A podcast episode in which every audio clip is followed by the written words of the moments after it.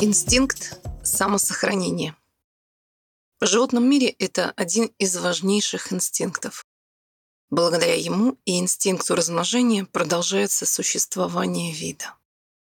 Мы понимаем, что если заяц перестанет быть бдительным, то он будет съеден. И он это тоже знает. Но мы не проецируем это на человека, потому что привыкли считать себя венцом творения. Но человек дуален. В нем присутствуют материальные и духовные составляющие. Так, физическое тело является частью материальной составляющей. И как биологическая структура в основном работает по тем же законам, что и у животных. Примером могут служить дети, которые воспитывались в стае животных, проще говоря, маугли. У них не развит интеллект, не сформировалась духовная составляющая, и развитие остановилось на уровне инстинктов. То есть по внешним признакам и строению он является человеком, но по поведению — навыкам, привычкам — животным, находящимся на уровне коллективного сознания прайда. Этот пример наглядно показывает, насколько важно для правильного развития человека общение и обучение — потому что ребенок копирует поведение значимых для него окружающих людей. Значит, человека от животного отличает интеллект, развивающийся в процессе обучения, и духовная составляющая, которая должна быть преобладающей. В процессе нашего становления в существующем потребительском обществе приоритетным становится развитие интеллекта в ущерб духовному развитию. Десятилетиями закреплялся идеал успешного человека.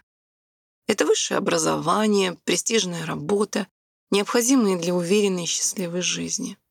Но, к сожалению, немодными стали душевность и теплота. Одностороннее развитие интеллекта без духовного аспекта привело к тому, что ученость стала преобладать не только над человечностью, над инстинктом самосохранения. Комфортное существование привело к утрате бдительности, как у того зайчика. В результате мы стали уязвимыми. Инстинкт самосохранения перешел в спящий режим за ненадобностью. Приведу пример. Перед сильным наводнением на Филиппинах из зоны предполагаемого бедствия ушли все слоны.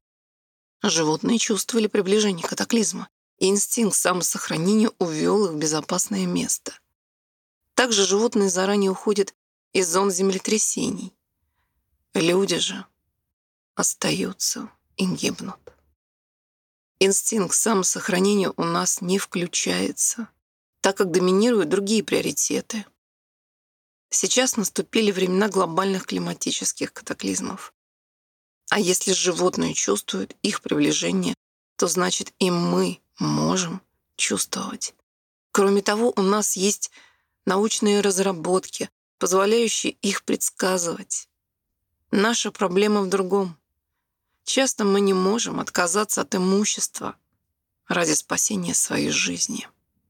Приобретенные материальные блага мы ставим выше бесценного дара — жизни, не понимая, что это единственный шанс, и за деньги его не купишь. Я не призываю людей опуститься до уровня животных. Наоборот, используя забытые навыки для сохранения не только своей жизни, но и окружающих, вспомнить, что все мы, люди, добрые, заботливые, радушные, и не прятать эти чувства глубоко внутрь себя, как пережитки прошлого, а начать жить, взяв их за основу. Тогда мы сможем, объединившись, стать одной большой семьей.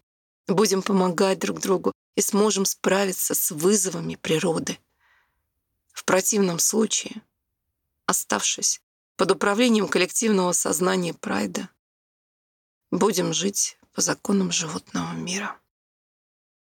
Сейчас каждому из нас жизненно важно сделать свой выбор. Что выбираешь ты?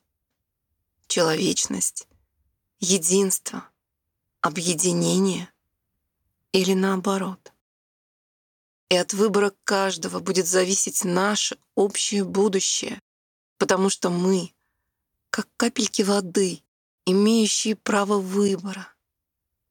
И чтобы слиться в единый океан, глобальную силу, каждая капелька должна выбрать объединение.